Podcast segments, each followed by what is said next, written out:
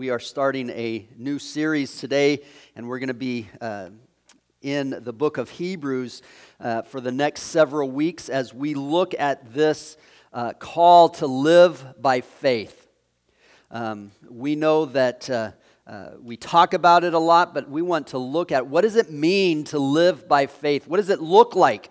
Many times we say that we are doing it, but yet I don't know if sometimes we are just going through the motions and yet never really asking ourselves, am I truly living by faith? Am I following in the way that I should be?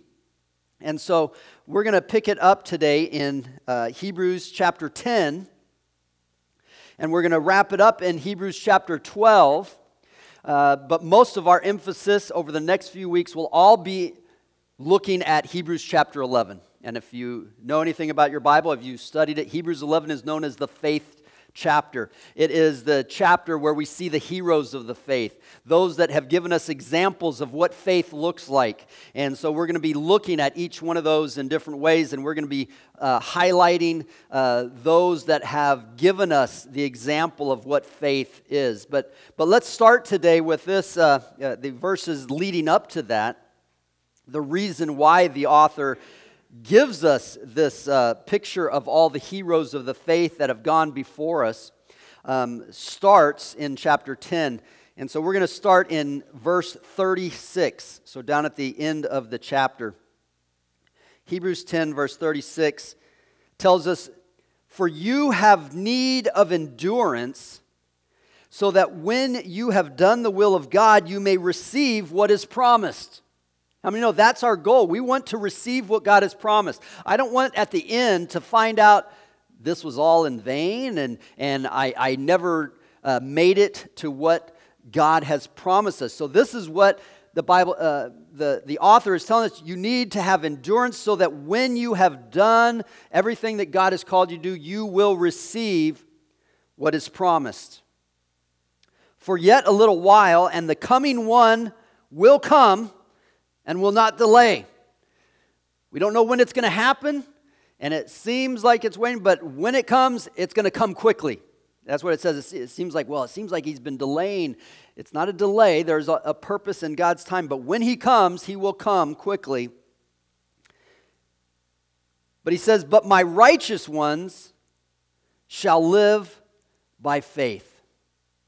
And if he shrinks back or turns away, my soul will have no pleasure in him. But we are not those who shrink back and are destroyed, but we are of those who have faith and so preserve their souls."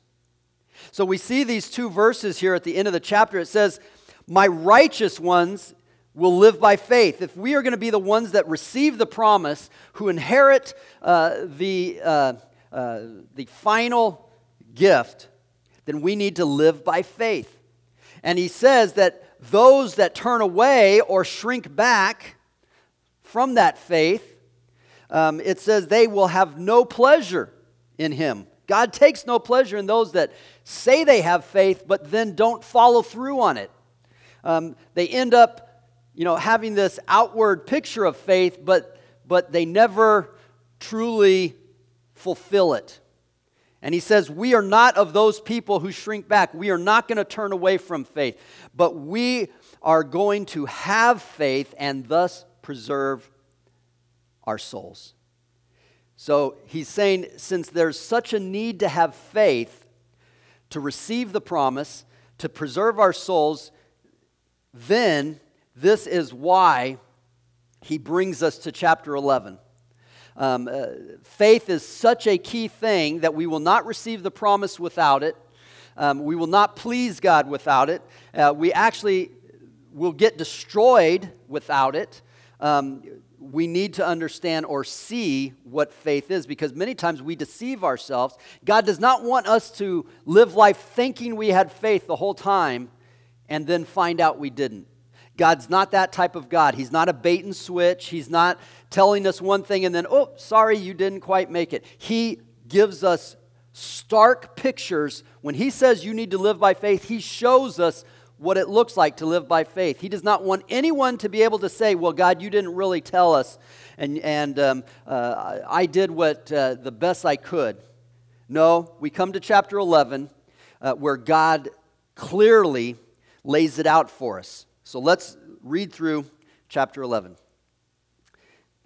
says, now faith is the assurance of things hoped for.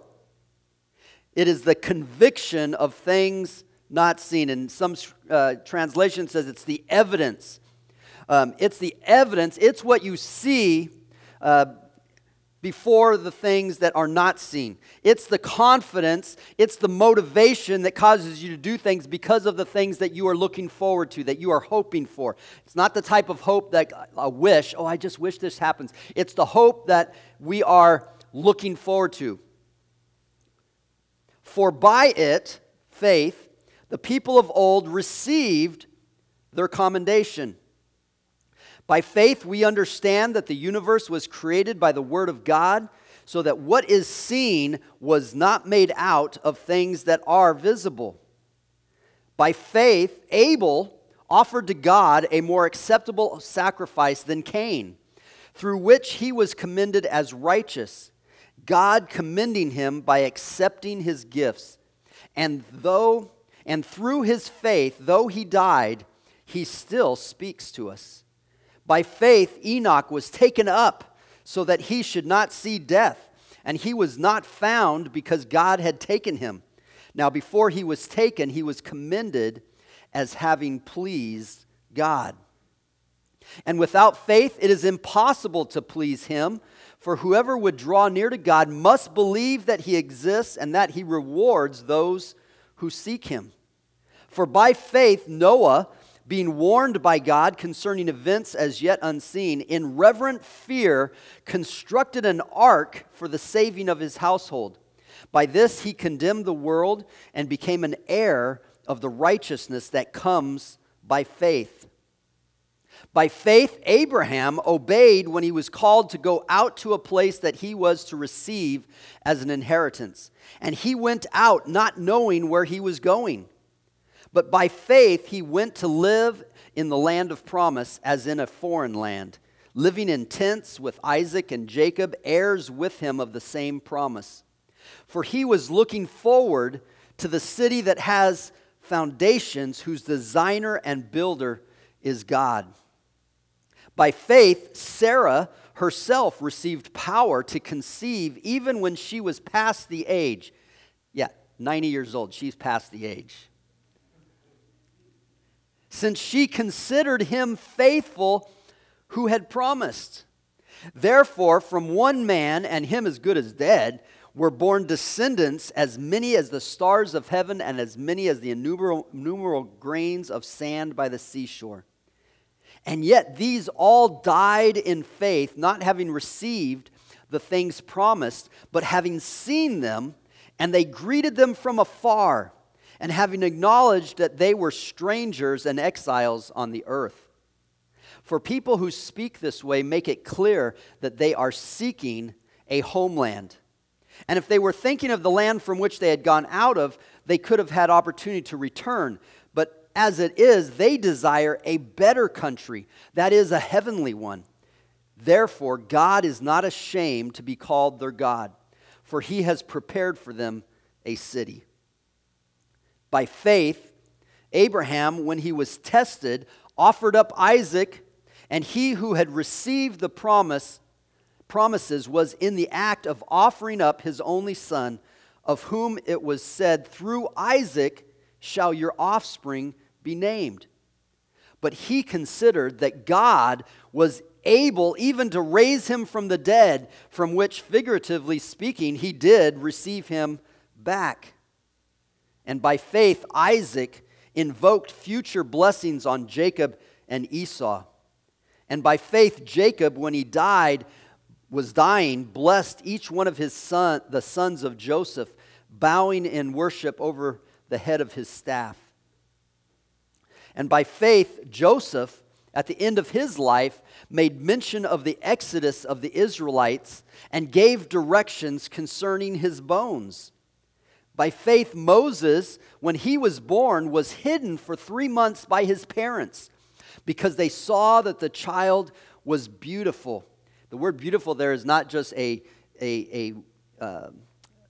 outward appearance beautiful, but that he was marked, he was anointed, he was set apart by God. And they were not afraid of the king's edict. And by faith, Moses, when he was grown up, refused to be called the son of the Pharaoh's daughter, choosing rather to be mistreated along with the people of God than to enjoy the fleeting pleasures of sin. For he considered the reproach of Christ greater wealth than the treasures of Egypt, for he was looking for a reward. By faith, he left Egypt, not being afraid of the anger of the king, for he endured as seeing him who was invisible. And by faith he kept the Passover and sprinkled the blood so that the destroyer of the firstborn might not touch them. And by faith the people crossed the Red Sea as on dry land, but the Egyptians, when they attempted to do the same thing, they were drowned. And by faith the walls of Jericho fell down after they had been encircled for 7 days. By faith Rahab, the prostitute, did not perish with those who were disobedient because she had given a friendly welcome to the spies. And what more shall I say? For time would fail me to tell of Gideon and of Barak and of Samson and of Jephthah, of David and Samuel and the prophets, who through faith they conquered kingdoms, they enforced justice, they obtained promises, they stopped the mouth of lions, they quenched the power of fire. They escaped the edge of the sword and were made strong out of weakness. They became mighty in war and put foreign armies to flight. Women received back their dead by resurrection. But some were tortured, refusing to accept release so that they might rise again to a better life. Others suffered mockings and floggings and even chains and imprisonments. They were stoned, they were sawn in two, they were killed with the sword, they went about in skins of sheep and goats, destitute, afflicted, and mistreated, of whom the world was not worthy. They wandered about in deserts and mountains and in dens and caves of the earth. And all of these, though commended through their faith, did not receive what was promised, since God had provided something better for all of us, that apart from us, they should not be made perfect. Those are the examples of faith. And I don't know, as you read that, if you get a picture of faith, are we living by faith? When we see what God shows us what faith is, I think we need to stop and say, am I living by faith? Am I truly, when I read those people, and those were not great, special people. He didn't even talk about the names that he named, we know, but they were just common people. Many of them were not educated. They were nothing special. They simply chose to live by faith. The only reason we see them as special and we know them because they chose to live by faith. But when we look at our lives, are we living by faith? So I want to look at these examples. Today we're going to look at what is the substance of faith. It says that faith is the substance of things not seen, the confidence of things that we are hoping for, that we are looking forward to. Faith is what prepares us to get to the end. So what does it look like? What was God telling us about faith? So we're going to look at 4 things that typify faith that we need to begin to put into practice in our life. When we think of faith, the first thing that we need to know is that faith believes.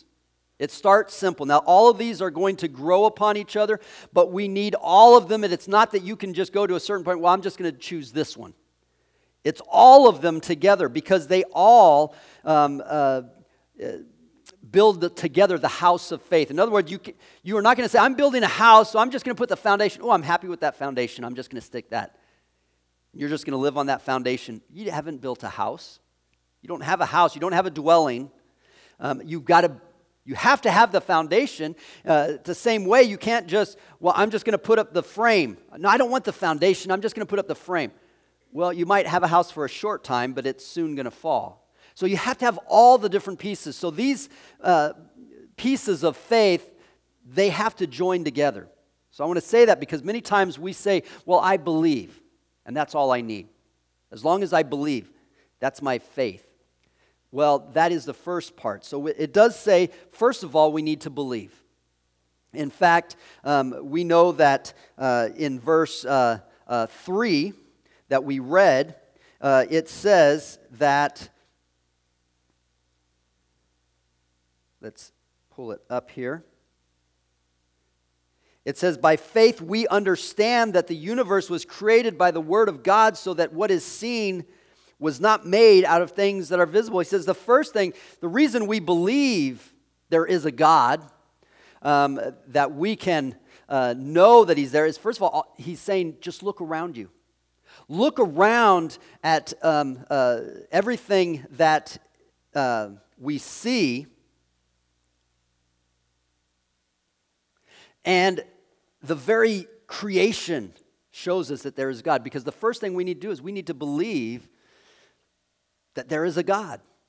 We need to look around and be assured that there is something that is working, that is calling me, that I believe in. And in fact, if you skip down, after we look around us, it says in verse 6,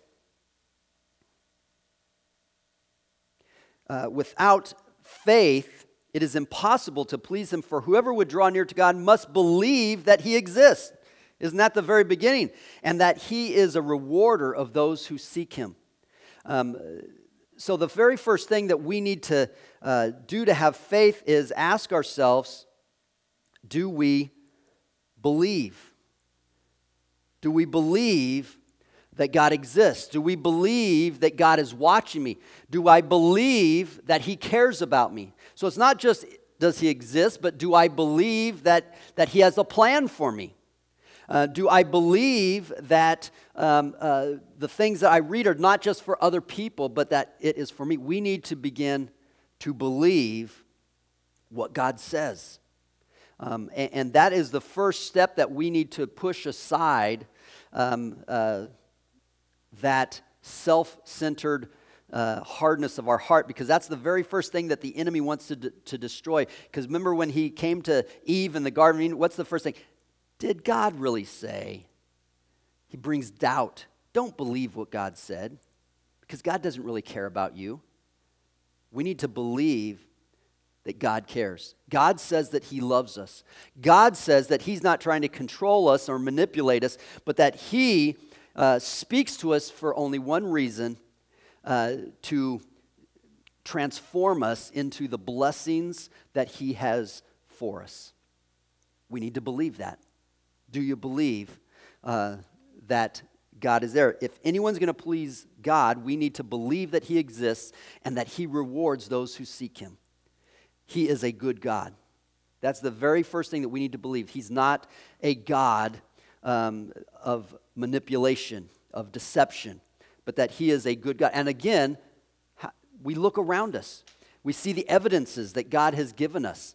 In nature and in creation, as well as the Word of God and all of the evidences for that.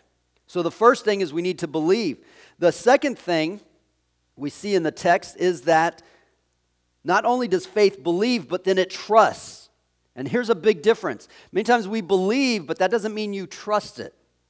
To trust what he says means not only, yeah, I believe you said that, yeah, I believe you're there, but I don't really trust it. To trust means that I'm going to choose to take hold of that. I'm going to put my trust in it. I'm going to put my heart into it. See, that is a different level of belief. In fact, we see Sarah. Remember we read about Sarah. It says in verse 4 that Sarah not only believed in God and believed what God said, yeah, I know what you said, God, but it says that she trusted and believed that he was faithful and able to do what he had promised, so that when she was 90 years old, she was able to conceive and bear a child, not because she believed, but because she trusted in him.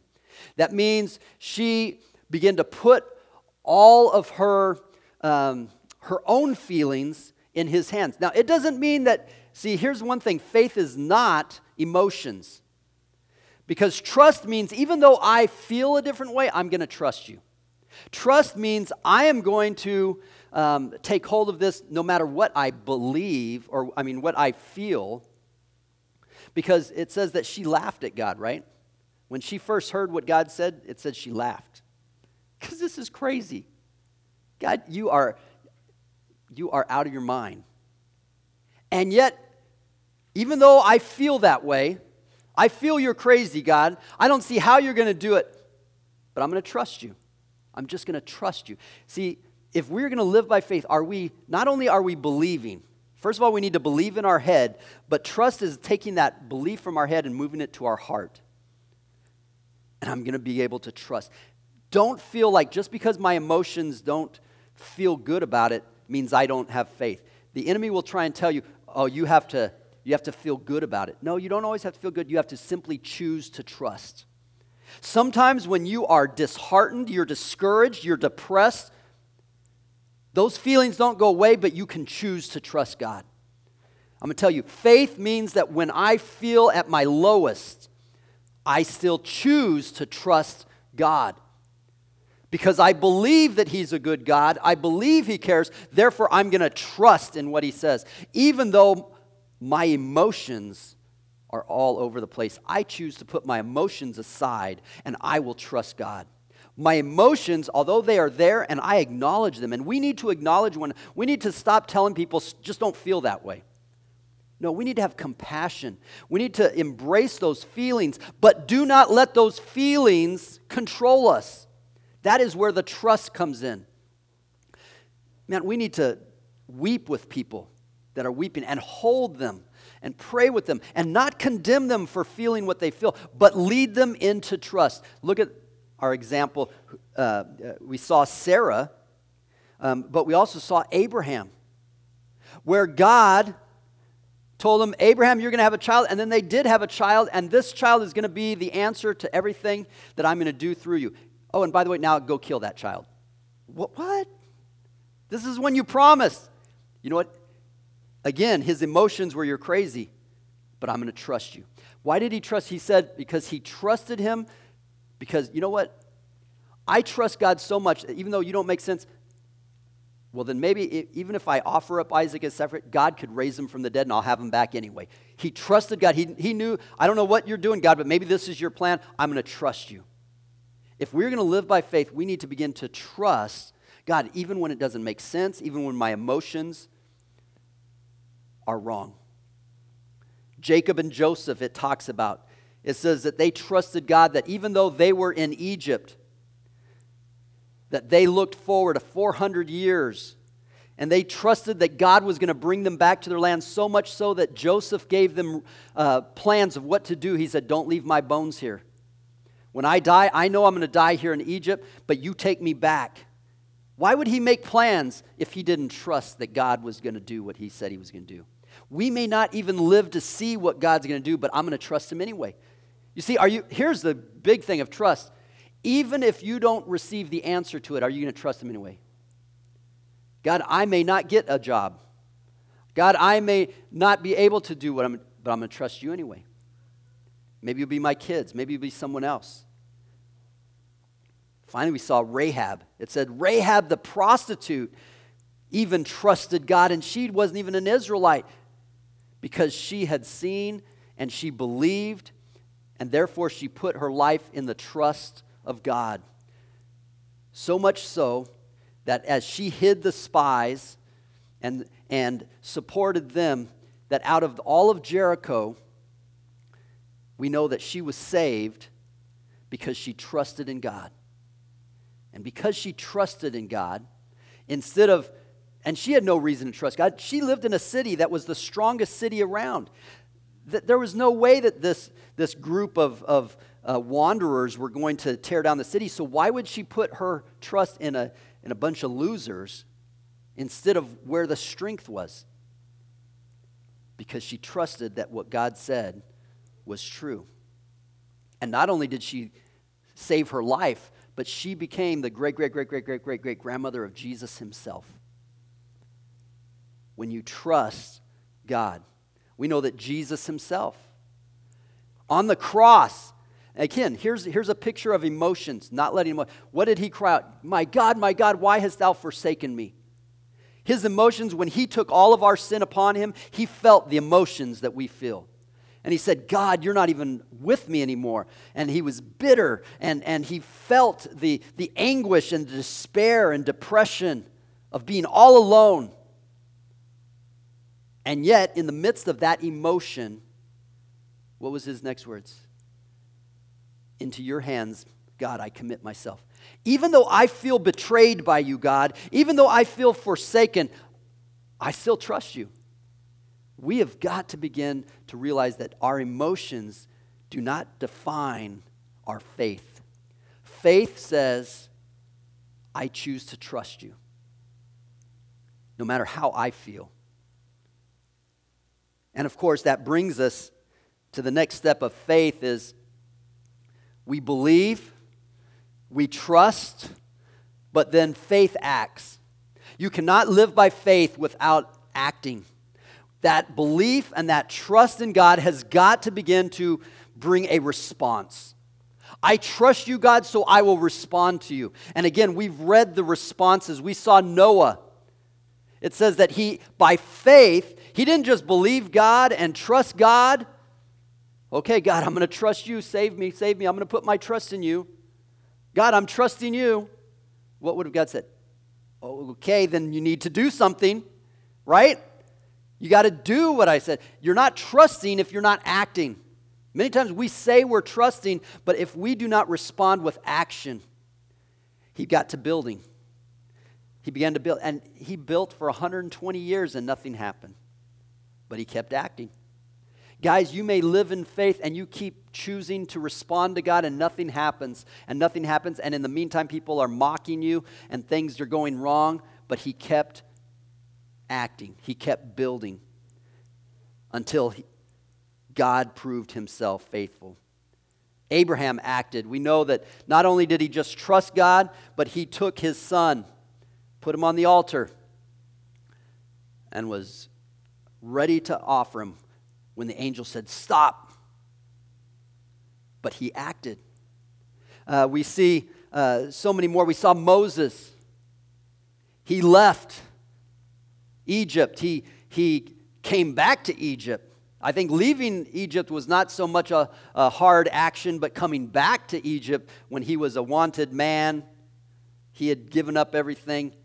This is where the trust turned into action. Faith is not faith without action. Does your life have actions that people can see that you have faith in God, that you believe in God and that you trust God and therefore you act? You see, all of these must come together. Everything you do, your decisions that you make, how you're going to live your life, are they coming out of a belief in God, a trust in God, and therefore I act? You see, many times we say, I believe in God and I trust in God. Oh, and now you're doing something totally different. Then why are you doing that? I believe in you, God. I trust in you, God, but I don't have time for church. I believe in you, God. I trust in you, God, but I find my identity in these pleasures, and I seek these treasures. You see, our actions do not line up with our faith. And so we see that in all of these people, it was hard, and yet they acted. The Israelites, you know what, over and over, they kept saying to Moses, what are you doing? You bring us out here. You got us out of Egypt, but now we're at the Red Sea, there's nowhere to go, and the army's coming to kill us. And Moses said, start marching towards the sea. What? Can you imagine that? And yet they did it. They began to put it into action, and they marched, and God opened up the sea. They marched through on dry land. We see that the Israelites surrounded Jericho. You know, there's no way you're going to break through this city. And you're going to, and God says, march around the city and then play the trumpets. Yeah, that's a plan, right? And yet they acted.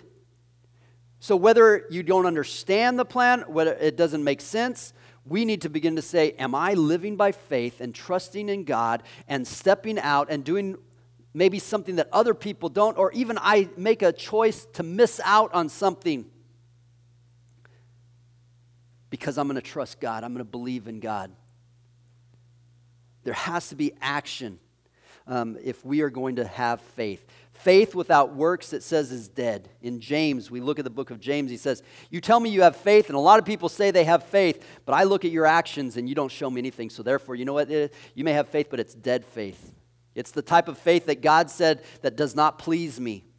That's the type of faith that shrinks back because you want it to all be inside your heart. You want to just believe in God, and you just want to have a cozy little belief and confidence, but you're not willing to change your life and your actions, the things that are destroying you, because it's just too hard.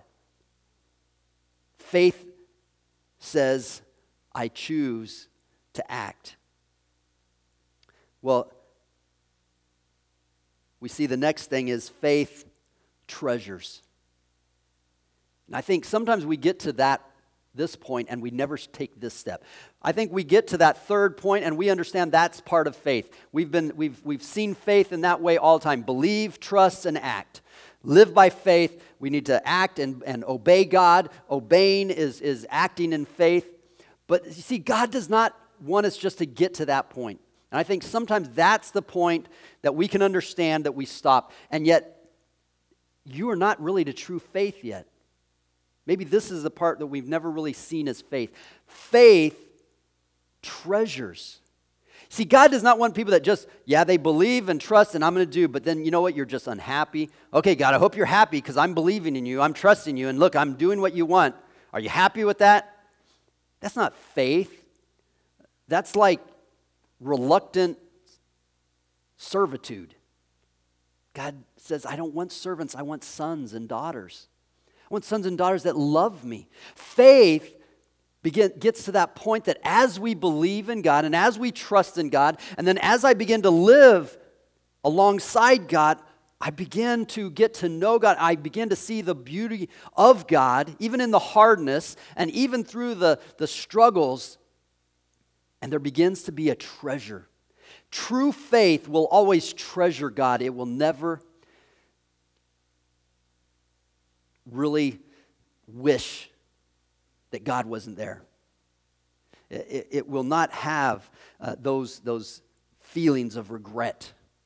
But faith treasures God. And I want to ask us this, because many times there's a lot of us that we follow the Christian lifestyle. And I think we're like the Pharisees. And Jesus said, unless your righteousness goes beyond the Pharisees. The Pharisees believed and trusted and did what was right, but that was all it was.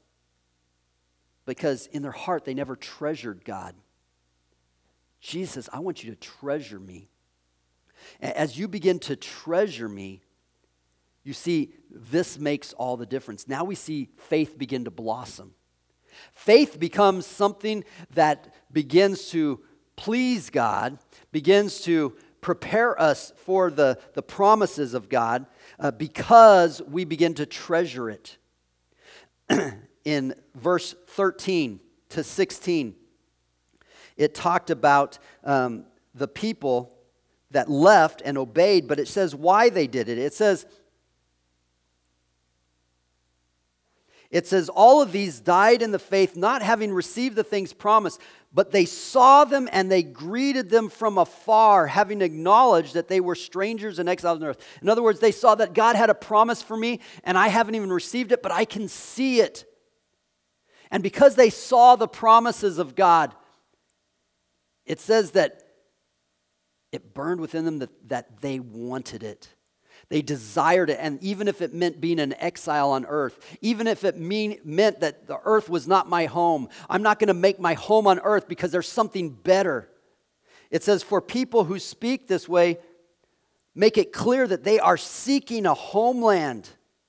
If they had been thinking of the land which they had gone out of, they could have had opportunity to return to it. But as it is, they desire a better country, that is a heavenly one. Therefore, God is not ashamed to be called their God, and he has prepared a city for them. In other words, they treasured the promises of God. They saw what God had promised, and they treasured it in their heart. I want you, God. God, right now, I don't have it, and in this earth, you know what? It may just be hard because I don't go the way of the earth.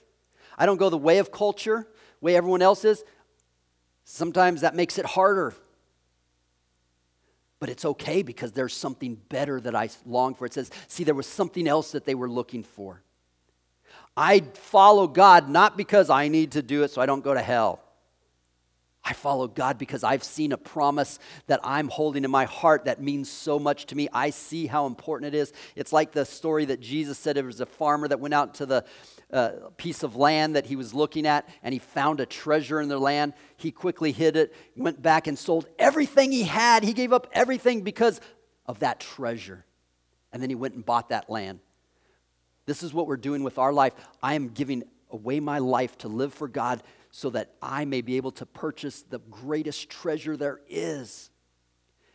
When we begin to see God as a treasure, that's faith. When the treasure, how beautiful God is, how much I love God, becomes the motivation of everything I do. In other words, now, because I treasure God, I have a different belief in him. And because I treasure God, my trust in him is to a different level. And because I treasure God, it changes how I act, because there's something more important. You see, you see it in people who are fans of different things. You know, there's people that value all kinds of things. Some value music. Some people value sports. Some people value cars. Whatever it is, education. There's every little thing that we value, and their whole life revolves around it. You can tell by the things they believe in, what they're trusting in, and how they're acting. God says, will you treasure me?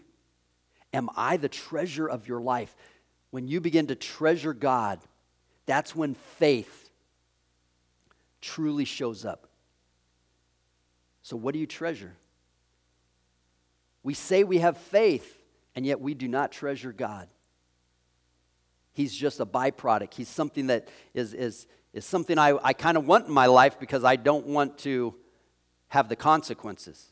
Well, that's not treasuring God. And God says, no, do not use me as an escape. I will not be used for that. That is not faith. I don't care how much you believe, trust, and act. I don't care how much you go to church, read your Bible, and pray. If you do not treasure me, if I am not the reason why you are living, you are not going to receive that promise. It says because they treasured him, it says that he was pleased to be called their God. It says about Moses, and we can read that in verse 24. It says, Moses did not see the treasure of Egypt. Though he was raised in the courts of the Pharaoh, he chose the slavery of his own people. He chose God over the riches of this world, because God had done something in him that he saw the treasure of who God was. Do we treasure God? Final thing, and here's the one we really don't want, but without the treasuring, this will never happen. You cannot have faith without sacrifice. As you read through this whole chapter, we see sacrifice after sacrifice. And yet I want to, even though we note it as sacrifice, I want to say if you treasure God, it's not a sacrifice. You notice that those people were willing to sacrifice because they treasured. So everything hinges on that treasuring part of faith. So many times we put all the emphasis on believing and trusting. And yet I believe that treasuring God is the very core part of faith. Because when you treasure God, there is no sacrifice that you could make that is not easily done when you realize the value of who God is and what He has promised you. All the promises of God are worth anything that I could give up. What does this world have to offer me that can give me more than what God has promised me? God has promised me to make me a son, a daughter of God, to enter into the new creation when He remakes this world, to give me absolute cleansing of all my sins and all my brokenness, to remake me into a person of His glory. If that's the case, then what sacrifice is it that is so bad? And yet for some of us, any little thing is such a sacrifice. Oh my goodness, I'm so tired this week, or I've got this, and I've done this, I can't, and God, When you say, oh God, you've given me more strength that I shouldn't have even had in the first place. God, you've done this for me. And we begin to look at the promises that God has for us. And God, you promised to strengthen me and equip me in everything that I will do.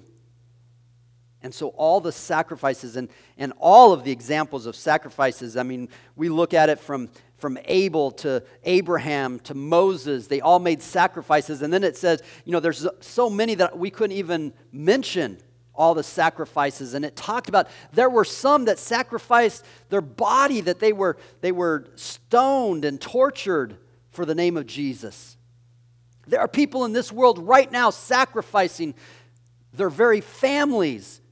They can't go home again because they name the name of Jesus, and they're not going to turn back. And yet we cannot sacrifice some of our priorities in life. Are we living by faith? There's no faith there. It's just an empty philosophy. We need to come to true faith that realizes that Jesus is my treasure, and there is nothing that I will not give up, and I am not going to do anything that would taint that. Why would I take a treasure? You know, having a beautiful painting, you know, a Monet. We love Impressionism, and so Monet and Renoir. Oh, and you have this beautiful treasure, and you get this painting that was left to you, and you're going to use it as a placemat on your eat dinner off of. Oh my gosh, what would you say if you saw someone doing that? What are you doing? And yet, guys, this is what we're doing to Jesus by living our life, by just not being willing to even put Jesus in that place of honor where my life honors Him rather than demeans Him. Are we willing to sacrifice? Is it even a sacrifice if we treasure God? So this is what faith is. If we are going to live by faith, these are the examples that we see. They believed in God. They believed who He was. And then they trusted in Him. They put their trust in Him no matter what their emotions were. Yes, my emotions overwhelm me at times, but I will choose to trust in Him. And because of that, I will act. I will live out my faith. I will make choices that reflect my faith. But more than that, I will begin to develop a treasuring of God. I will begin to let God grow within me a value of who He is. And as I do that, there's going to be times that it may seem like a sacrifice. Although to me, you see, I don't think the people that went through that, they even saw it as a sacrifice. They didn't realize they were sacrificing because they were just following God, and God is worth it. We need to begin to treasure God so much that even if we have to sacrifice things, even if we don't get to, you know what, get to play another day on that team, or we don't get to listen to another bit of music, or we don't, you know what, God, I'm going to trust You. I trust that You're good, and I'm not going to put You second just so that I can do that. When we begin to live that type of life, that's faith. When we begin to live by faith, the substance of faith brings us to that place where we are pleasing to God. So are we living by faith? We're going to go deeper next week, but let's just begin to take time and ask God, God, grow a new faith within me. Maybe I need to start a new journey. Maybe some of us, we've never truly went down this journey of faith. Today we need to make a new decision that I am going to live by faith. Because without faith, no one can please God. Here's the thing. If we are not living by faith, if these things are not part of who we are, then you are not pleasing to God. But I believe in Jesus. Do you believe in Jesus? I said a prayer and I asked him to forgive my sins. And that's not treasure to you? Then why are you living the way you, then why is he not most important? See, all these things that we say, they are negated by what faith is. Because we put these false little veils over them. Let's make it real today. Let's truly begin to follow him. Let's bow our heads.